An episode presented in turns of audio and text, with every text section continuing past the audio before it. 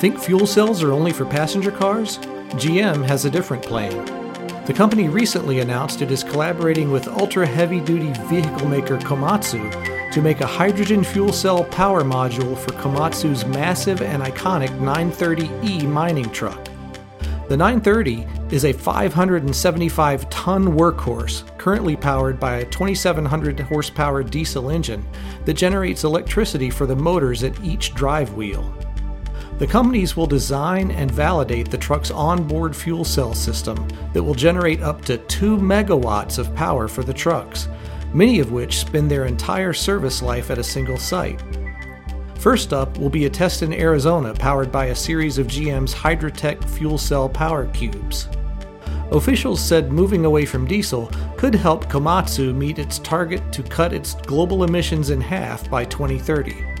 For SAE International, I'm Chris Klontz, and that's an eye on engineering.